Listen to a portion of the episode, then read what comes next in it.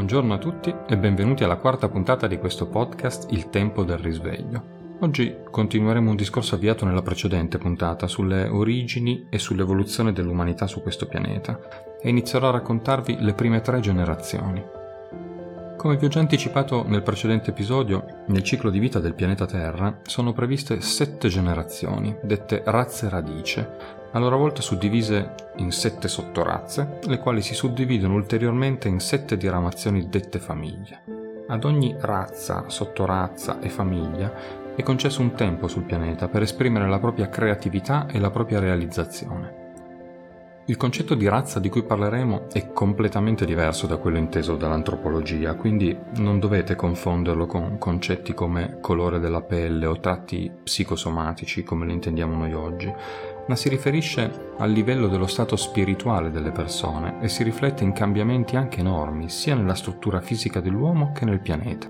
Il completamento di ogni processo che porta da una generazione all'altra può durare milioni o migliaia di anni ed infatti tutte le generazioni sono sovrapposte, intracciate fra loro, fino a rendere impossibile separarle. Per moltissimo tempo convivono contemporaneamente sul pianeta. L'apparizione di una nuova generazione viene anche accompagnata da un rinnovamento del pianeta, che comprende l'emersione di terre nuove e lo sprofondare nei mari di quelle vecchie. Le sette generazioni umane passano attraverso sei stadi. Le prime tre generazioni discesero verso la materialità.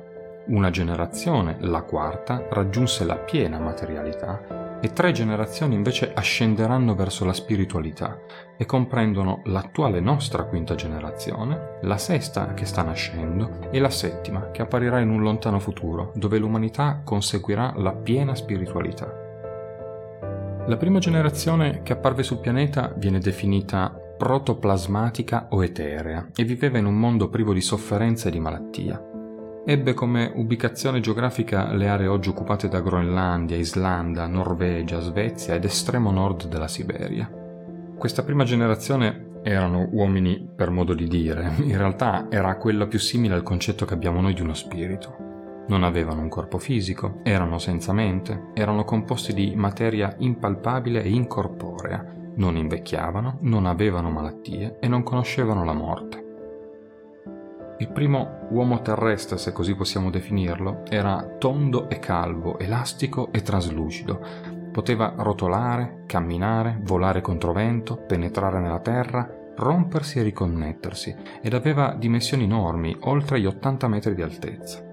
I primi corpi costituiti erano androgeni, ossia senza caratteri sessuali e con due sole funzioni ben definite, l'alimentazione e la respirazione. Tale coscienza era dunque polarizzata in queste due attività principali. Questa prima razza radice si propagava per scissione o divisione, cioè una porzione si staccava dal genitore e cresceva per esserne simile. La cosa più somigliante che potete immaginare oggi è l'ameba, questa prima generazione eterea comunicava col mondo esterno attraverso il suono, inteso come primo senso fisico, l'udito. Non disponeva infatti degli altri sensi che si sarebbero affinati uno ad uno nelle successive generazioni.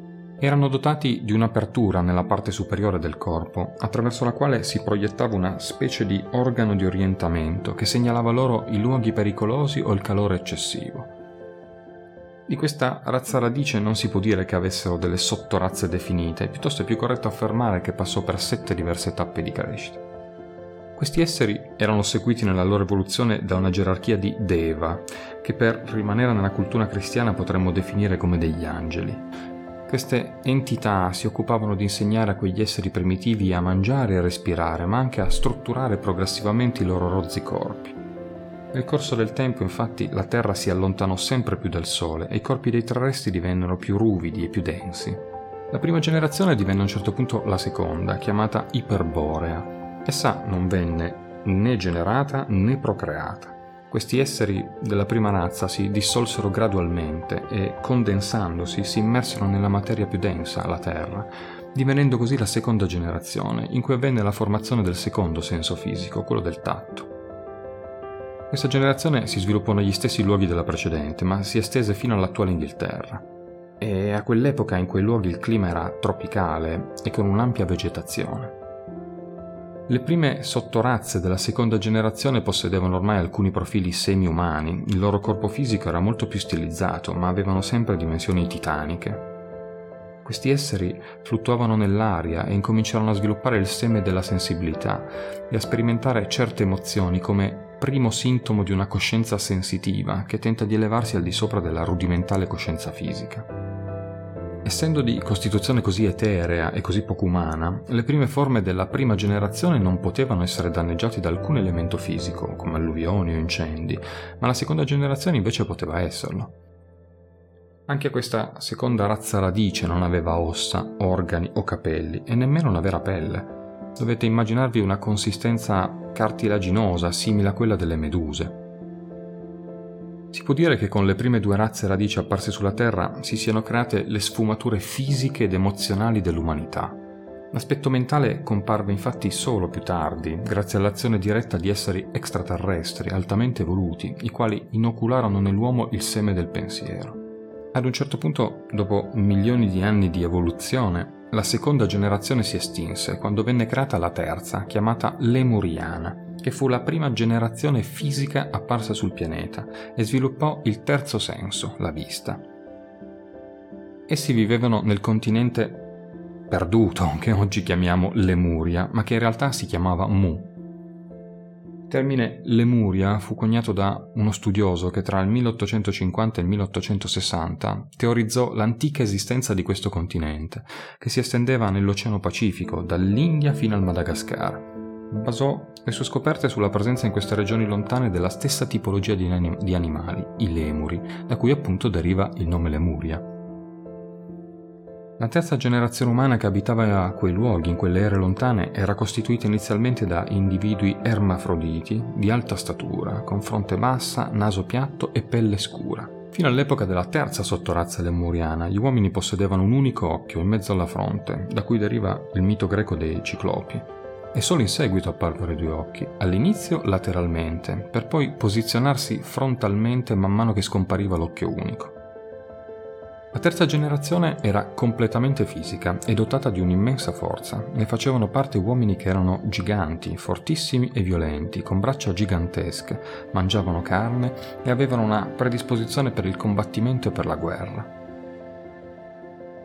Alla fine del periodo lemuriano, l'uomo incominciò a sviluppare una solida struttura ossea, mentre la separazione dei sessi fu un processo molto lento che si completò nel periodo che noi chiamiamo Giurassico del Mesozoico, che durò da 215 a 145 milioni di anni fa. Per quanto riguarda la riproduzione, durante la terza e quarta sottorazza, l'individuo, essendo ermafrodito, cioè possedendo entrambi gli organi sessuali, si riproduceva mediante il sistema di gemmazione, cioè eliminando periodicamente dalle ovaie un ovulo che giaceva e cresceva all'interno dell'individuo stesso fino al momento della nascita. L'atto sessuale, come lo intendiamo noi, quindi non esisteva ancora perché ogni essere era completo in sé e indipendente. Solo verso la fine del periodo lemuriano e all'inizio della successiva quarta generazione, quella di Atlantide, con la separazione definitiva dei sessi si generalizzò anche l'atto sessuale. Questo fu un periodo molto confusionario nella storia umana, poiché questi primi uomini erano in balia dei loro istinti e non avevano una mente o un'anima, quindi si accoppiarono selvaggiamente, generando degli ibridi mezzi umani e mezzi animali, che poi sono diventati parte delle leggende e delle tradizioni di molte culture antiche. Un fatto di grande rilevanza per il processo evolutivo dell'uomo avvenne poi al tempo della quinta sottorazza lemuriana, circa 16 milioni e mezzo di anni fa, con l'intervento di esseri extraterrestri che agirono proiettando la scintilla mentale negli uomini e svegliando il loro intelletto, quell'elemento che contraddistingue sostanzialmente l'uomo dall'animale. Questi avvenimenti furono importantissimi per l'umanità poiché sancirono l'instaurazione sulla Terra della cosiddetta gerarchia spirituale planetaria, che viene anche chiamata la Grande Fratellanza Bianca, la quale agiva allora e agisce ancora oggi in tutte le sfere dell'attività umana il suo scopo è quello di promuovere da un piano invisibile correnti positive di pensieri e idee che influiscono in campo politico, religioso, economico, culturale e scientifico, dando il giusto impulso e il corretto orientamento a queste attività, ma sempre entro un limite preciso sancito dalla legge del libero arbitro dell'uomo. Questi esseri extraterrestri si consacrarono quindi come rappresentanti della volontà dell'universo sulla Terra, con lo scopo di far progredire la nostra umanità. Da quel momento in poi si avviò il processo di individualizzazione dell'uomo, il cui primo passo in questa direzione fu la formazione di un cervello in grado di accogliere la mente. L'evoluzione dei Lemuriani si concentrò soprattutto intorno alla conquista di conoscenze materiali. Le civiltà dello spazio insegnarono agli uomini le leggi della natura, fortificando al contempo in loro gli aspetti della volontà e della memoria. Man mano che l'uomo sviluppava la mente e l'intelletto e incominciava a prendere le proprie decisioni, si emancipò sempre di più dalla tutela dei Deva, gli angeli piano di evoluzione che era previsto per l'uomo vedeva il completamento del processo di individualizzazione per la fine della successiva generazione, la quarta, quella di Atlantide, ma a causa dell'intervento e dell'azione sugli uomini di alcuni angeli speciali che avevano avuto uno sviluppo a sé stante rispetto agli altri, le cose andarono molto diversamente da quanto previsto. Questi esseri vennero denominati successivamente dagli uomini spiriti luciferi, questo termine non c'entra nulla con la nostra connotazione religiosa che è stata usata nei millenni successivi. Il termine Lucifero deriva dal latino lucifer, lux fer, che significa portatori di luce. Questi esseri non possedevano un corpo denso, ma necessitavano, per continuare nella loro evoluzione, di corpi mentali ed organi cerebrali fisici come quelli dell'uomo. Pertanto i luciferi si manifestarono nella coscienza interna di alcuni lemuriani di sesso femminile, che erano i più avanzati quanto a capacità immaginativa e introspettiva, e trasmisero loro una serie di conoscenze. Questi angeli, grazie al loro speciale sviluppo, erano quindi in grado di mettersi in comunicazione con gli uomini, offrendo conoscenza in cambio della possibilità di acquisire esperienza. La gerarchia planetaria, pur non avendo contemplato la possibilità che venisse a stabilirsi una simile interconnessione tra gli angeli luciferi e l'uomo, decise di non intervenire in quel processo. I Luciferi trasmisero quindi all'uomo la consapevolezza di ciò che significa essere un'entità separata ed autonoma, conferendogli la libertà di giudizio e di azione. E a partire da quel momento gli esseri umani furono in grado di provare attrazione sessuale e di riprodursi. L'uomo si sentì sempre più in grado di emettere giudizi e di stabilire egli stesso delle regole per gestire i rapporti interpersonali tra i vari individui e da qui apparvero i primi errori di comportamento assieme alle conseguenze in forma di karma. Mi occorre precisare che i fenomeni fin qui descritti non ebbero luogo in tutta la popolazione lemuriana, bensì solamente in alcuni membri selezionati per il loro superiore sviluppo interno, i quali costituirono il nucleo iniziale della successiva quarta generazione, la razza atlantica. Essi furono condotti a questo scopo nell'area equatoriale di Lemuria e lì adeguatamente istruiti per portare a termine la loro missione di progenitori della nuova razza. Il resto dei lemuriani degenerò gradualmente fino a regredire in esseri simili ad animali. Alla fine Essi scomparvero insieme a quella parte del continente che si estendeva sotto l'equatore, sprofondando sotto le acque dell'Oceano Pacifico, a causa degli enormi cambiamenti che visse il pianeta Terra in quel periodo, comprese delle tremende eruzioni vulcaniche che si verificarono in quei luoghi. Questa terza generazione lemuriana convisse un lungo periodo di tempo con la quarta, la razza atlantica, e ci fu anche una grande guerra tra le due civiltà, ma di questo parleremo nel prossimo episodio. Bene amici, anche per oggi abbiamo concluso. Vi ricordo l'indirizzo email a cui scrivere qualsiasi vostra domanda. Risveglio podcast gmail.com. Io vi aspetto alla prossima puntata. Pace su tutte le frontiere.